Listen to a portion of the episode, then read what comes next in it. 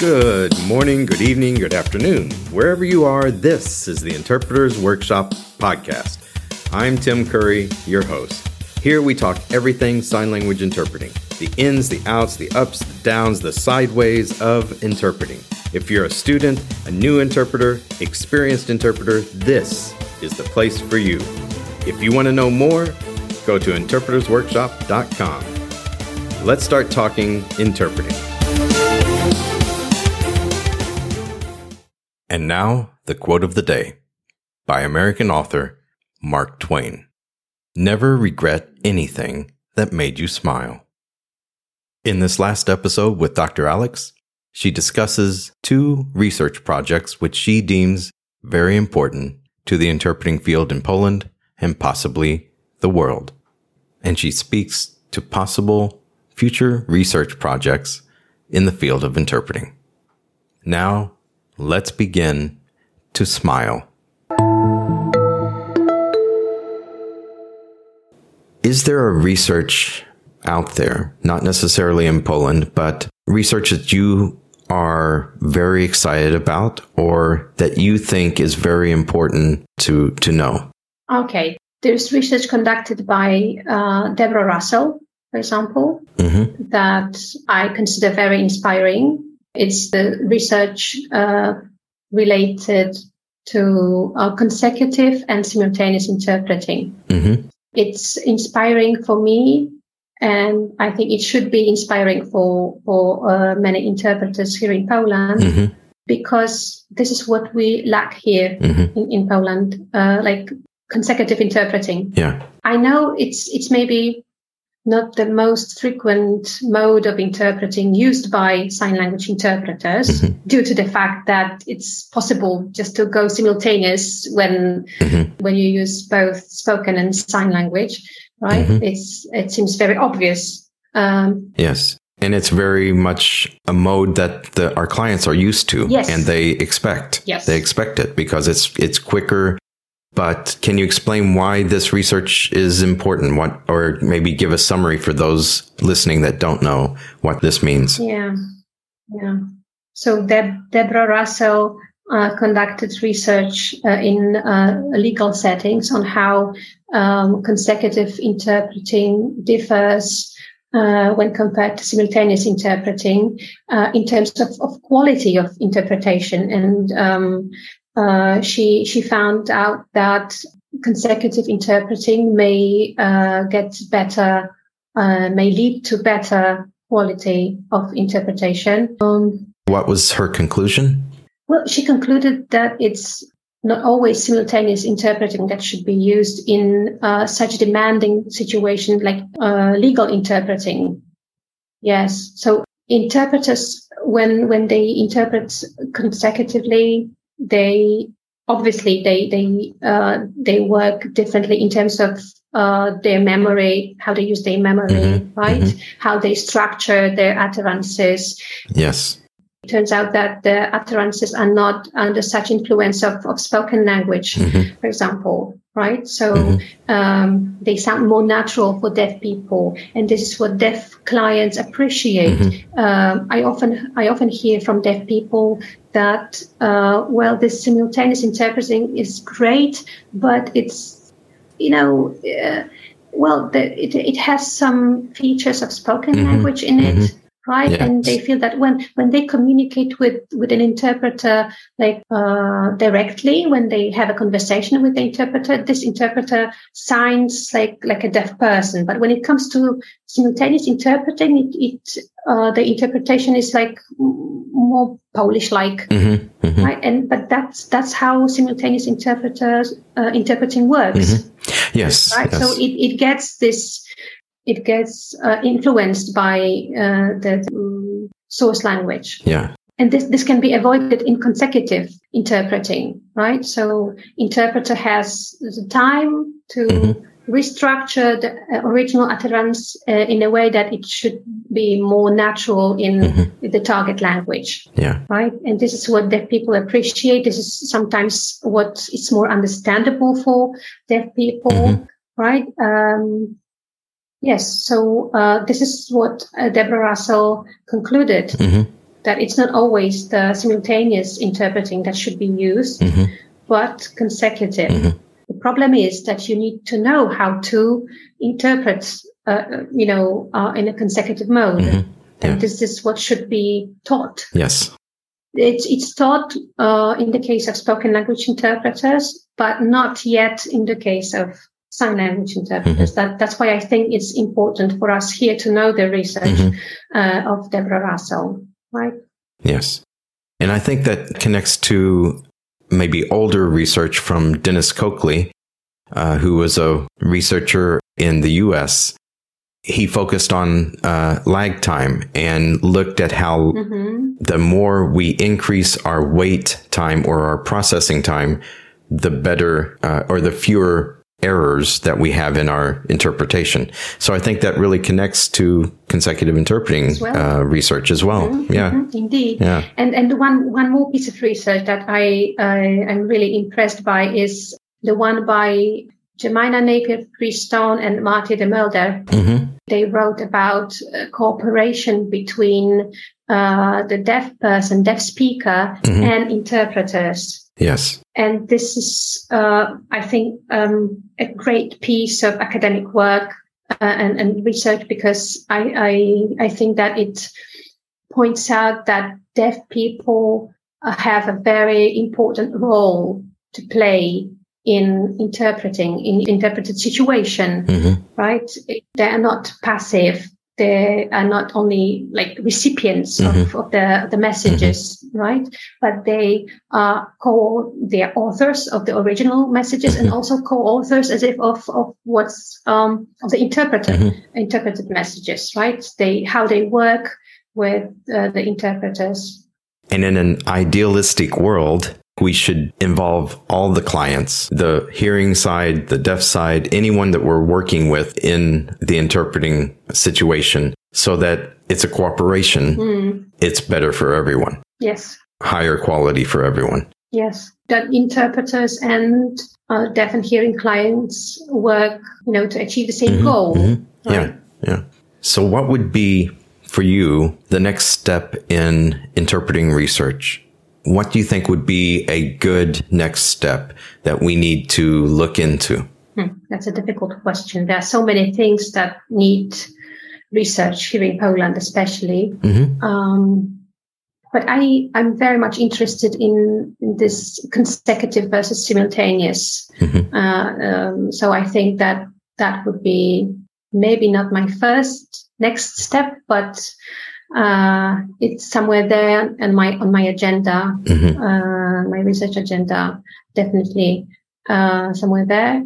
Um, I was thinking about conducting interviews with uh, deaf women hmm uh, who have recently gave birth hmm about their experience being in, in you know, um, in labor, delivering a baby, giving birth, uh, uh, in the company of a sign language interpreter. hmm Yes. Uh, I'm also wondering about, uh, I'm, I'm thinking about, uh, inviting deaf people, different groups of deaf people, like artists, scientists, social activists, to speak about their vision or yes, yes, they uh, needs when it comes to interpreting hmm and, and interpreters, what they need, what they expect. I think each of these groups uh, of deaf people, deaf um, clients have different perspective on um, hmm uh, what interpreting actually should look like. Mhm.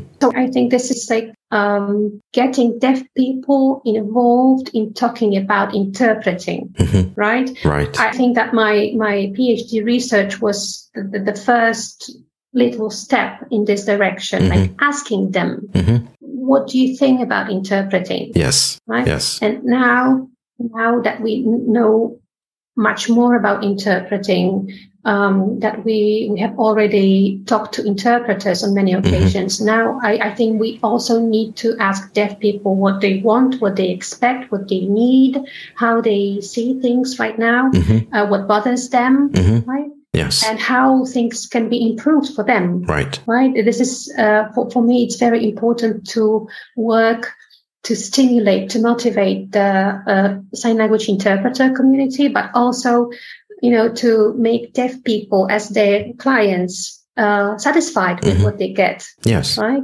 So giving communities that we serve, giving them more power to tell us what we should be serving. Indeed, indeed, indeed. That's the direction that we should move, I think, in. Mm-hmm. Good morning, good evening. You know the rest. Just click on the support link in the description to buy me a coffee or three or five to help support this podcast to share the passion of our profession. Thank you very much.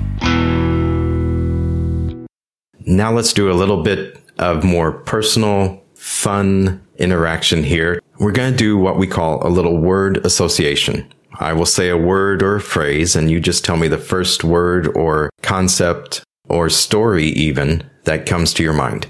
The first word is interpreter. Hmm. Interpreter as a professional communicator, like someone connecting to worlds. Uh, some people say bridge between the world of the deaf and hearing.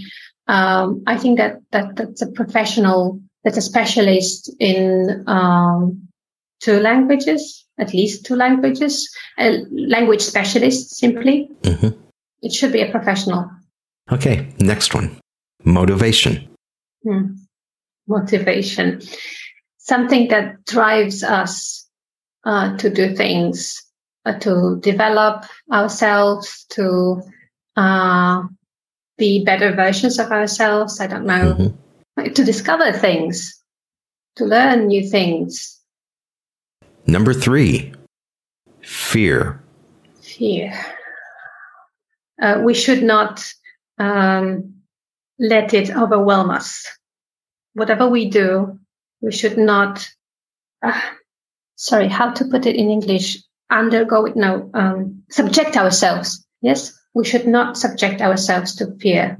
Right? We should not let it paralyze us. We should uh, do what we want to do, what we feel that we want, we need to do, and um, yeah, Mhm.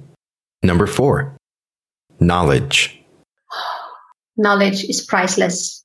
Knowledge is everything um, in so many areas, so many aspects of our lives. Um, without it, we are lost. Mhm. Number five, language. Well, it's so touching.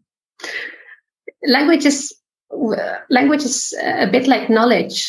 You know, it what defines us. Some, sometimes it's who we are, uh, we, how we can get to other people, uh, how we can connect with other people. Uh, languages are beautiful, um, and are very, maybe very powerful. Mm-hmm. That identity. That's nice. Number six, mistakes. Oh, I hate mistakes. I hate mistakes, and I feel, um, but everyone makes them, Mhm, mhm. and they're unavoidable, right? Right. Uh, it's just how we deal with them Mhm. that matters. What we make of them, whether we uh, treat them as, you know, a sort of opportunity for us to get better, Mm. or whether we treat them as, uh, I know, something Mhm. defining us. Hmm. They, they just should not. They should not. I, I, it's difficult to to deal with them, Mhm. but uh, later on, uh, we may. I mean, uh, from how to put it in the hind view, you know, Put it behind us. I wanted to say that when we make mistakes Mhm. uh, at the beginning or initially, they they may uh, hurt, where we feel overwhelmed or um, defeated. Mhm. But with time, they may turn out to be very very good lessons for us. Just and, and something that will strengthen us. Mhm. So when, when I have problems, I, I do have problems with dealing my, with, with my mistakes. Uh, I don't take them easy. Mhm. No, no. But then after some time, I try to think about them as uh, something that I develop Mhm. thanks to them. Yes. You as a person develop because you've made those Yeah. mistakes. Yes, yes. I sort of like I, I evolve, right? Try not to make them break me or mm-hmm. uh, devastate me, although they do at the beginning. but later on, I, I like to think about them as like, okay, that was it. That was a mistake I made. Now I'm much smarter th- thanks to it. I will never repeat the same mistake again. Mm-hmm. Thank you. Bye. okay. Number seven comfort food. comfort food. Um, pasta. Pasta. That that, uh-huh. that, that comes to my mind is pasta. Uh, with, Any type or? Oh, I'm, I'm, just salivating right now. Okay. So, um, I don't know, different types of pasta, but with vegetarian sauces. Hmm. Definitely like thick, creamy sauce. Mm-hmm. Yeah, maybe spinach, maybe uh, broccoli to it. Yeah. Mm. And the last one, a good day. Mm. A good day is a day without uh, being in a hurry, no rush, um, having time to think about what I want to do, what I need to do, mm-hmm. um, having time for myself mm-hmm. with good weather. Definitely, there must be sun mm-hmm. um, to make me feel good that day. Yeah, just feeling relaxed, I guess. Yeah. Not not having any worries. Uh, doing my job, doing things that you know are, are there to be done, mm-hmm. but in this easy, slow way, I would mm. say. So it's a very sunny consecutive day for you. Definitely, I would say so. uh, okay. Deborah Russell was right. Okay.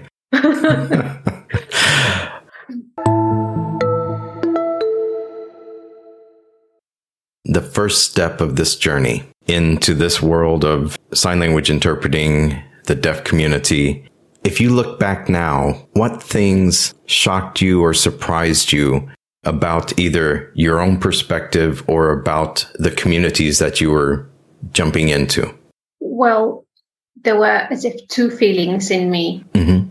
I, I felt ecstatic about the fact that we are doing great things here in Poland, that we are starting a marvelous thing. Mm-hmm. The association and education for sign language interpreters and we had a great mission in, in front of us, right? At the same time, I felt really overwhelmed with everything that was not there. And uh, we were expected to develop, create, establish. That was it, that there was, there was almost nothing and we had to start from scratch. It was exciting because it was us a group of uh, very passionate mm-hmm. people. Um, we are very passionate about doing things together, mm-hmm. cooperating, organizing, you know, um, like starting all the things together. Um, but at the same time, we we had this thought that it would take so much time and so much effort, mm-hmm. and it did. Uh, it took us so, so many years to get to mm-hmm. where we are right now. Some people decided that it won't be for them anymore. Some people mm-hmm. uh, felt tired, sure, uh, exhausted. Mm-hmm. I I also got tired at some point and felt that I don't have anything more to add from myself. Mm-hmm. Right, that I felt like burnt out. Yes, but luckily, uh, new people came mm-hmm. to, to the community uh, with new energy, with mm-hmm. new ideas. And so I think that this is how things are moving forward, right? Mm-hmm. Yes. Right now. So I, am still there supporting uh, interpreters, uh, inspiring if I can, motivating them, teaching, being in touch, serving as, uh, you know, whoever I can be for them, right? Mm-hmm. But at the same time, I feel like it's such a relief that I'm not, well, the, the person that is responsible mm-hmm. for, like, for association, for example, right? And for many other things. It's just, mm-hmm. you're now in that good day mode. Sort of. Yes. yeah. Yes. Yes. Less of the rush of the yes, beginnings. Yes. And things are being done differently nowadays. When we started, sure. Uh, you know, mm-hmm. there was plenty to be done, mm-hmm. but the pace depended on us mm-hmm. when we wanted to do things, how we wanted to, to do them. Mm-hmm. Right. And nowadays, I think that uh, plenty is already done. And now things need a better pace. I think they need to be done faster. You know, you need to react to things immediately. There's more expectations now, I guess. Oh, yes, definitely. Definitely.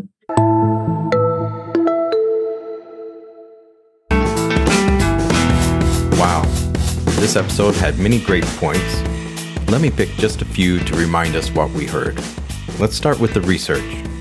Aleks mentions from this discussion, we learned that we as interpreters need to improve our consecutive interpreting skills. We need to learn what situations demand a higher quality of accuracy versus the high speed interpreting of simultaneous interpreting. We already do consecutive interpreting. Sometimes the wait time is quite short, only a few seconds. But the longer we have to process what we're hearing, to process what we're seeing, the more time we will have to go through all the stages of the interpreting process. The rest of the research discussion gives us the main point. We must involve our clients in what we do. And we don't just mean in research, while that's important, but we should do that regularly asking our clients what do they want? What do they prefer? How do they want us to serve them? This will influence how we train ourselves, how we improve our skills, and how we handle each situation differently for each client. Lastly, Aleks has looked back and smiled at where they have come from and where they are now her role in the communities has changed. She is now a supporter of the next generation because their roles are different now than what her role was when she started. There are different demands, there are different needs in the communities and from the interpreters. She is now taking those next steps in the journey. So enjoy your smiles, but look forward to the next steps just like look forward to next week when I'll see you again. Take care now.